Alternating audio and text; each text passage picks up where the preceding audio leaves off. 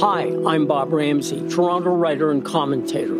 Twice a week, I offer my take on the world, from craven politics and unchecked ambition to secret sauces, bitter loss, and fist pumping redemption. They're stories to live by quirky, high style, tear jerking, funny ha ha, sometimes funny peculiar. My tales don't walk down the sidewalk and browse in the windows, they sneak into alleyways and come out onto different worlds. Alex Brown narrates each mini podcast to bring to your ears what you see with your eyes in my twice a week blogs. And now, today's episode of Ramsay Writes. The World's Best Young Writer, written by Bob Ramsay. Margaret Atwood woke up this morning to her 81st birthday. For her, this past year has been both an annus horribilis and an annus mirabilis. Horribilis because her beloved husband, Graeme Gibson, died last September at age 85. Two years earlier, Gibson was diagnosed with dementia. But far from closing in his world, she expanded it, bringing him on her many trips, together alone or in front of large crowds. Theirs was a love match, he died in London just as she was launching the world tour for The Testaments, which was bought once every four seconds in Britain. And in the US, the publisher's initial print run of 500,000 had to be re upped twice. Gibson's adult children were able to come and say goodbye, and in the words of his partner of 47 years, he had been declining and he wanted to check out before he reached any further stages of that. But Margaret Atwood marched on, in February, we saw her at the Hay Festival in Cartagena, Colombia, where Peter Raymont's film about her, A Word After a Word After a Word is Power, opened the festival. I never thought I would be a popular writer, she said in the film. I only wanted to be a good one.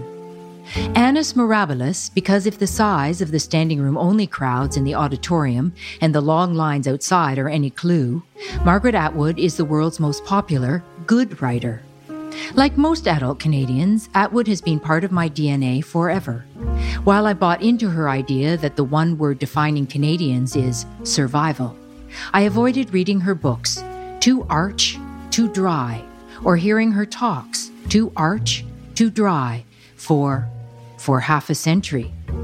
Then, in 2018, I saw her at the Writers at Woody Point, the stridently user friendly authors festival in Newfoundland, where she got on stage and forced the 200 of us in the old church hall to roll in the aisles. I kid you not.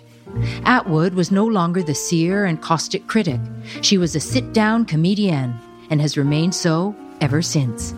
Funny girl. Unlike most people in their 80s, Margaret Atwood hasn't withdrawn from the world. Rather, she embraces it with even more enthusiasm, inviting us in to share its treasures with new ones pouring out every day. Maybe she's happier because she won the 2019 Booker Prize, which she shared with Bernardine Evaristo last October, after the judges broke their own rules and declared a tie. Or because The Handmaid's Tale, the TV series based on Atwood's 1985 novel, was nominated for 54 that's right, Emmys, and won 15.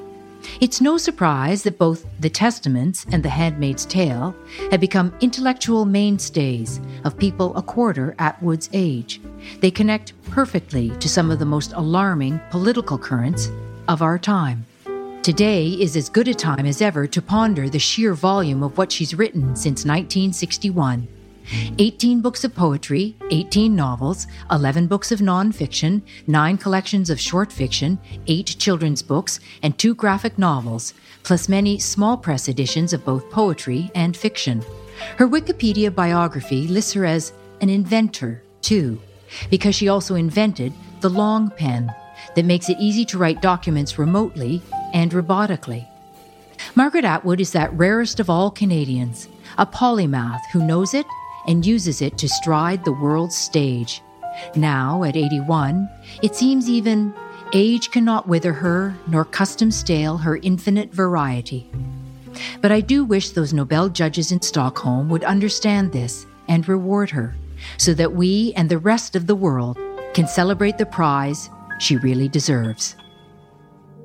Today's Ramsay Writes was read by Alex Brown. For more information on Bob Ramsay, his work, and all the other things he does besides writing, go to ramsayinc.com. That's R A M S A Y I N C.com.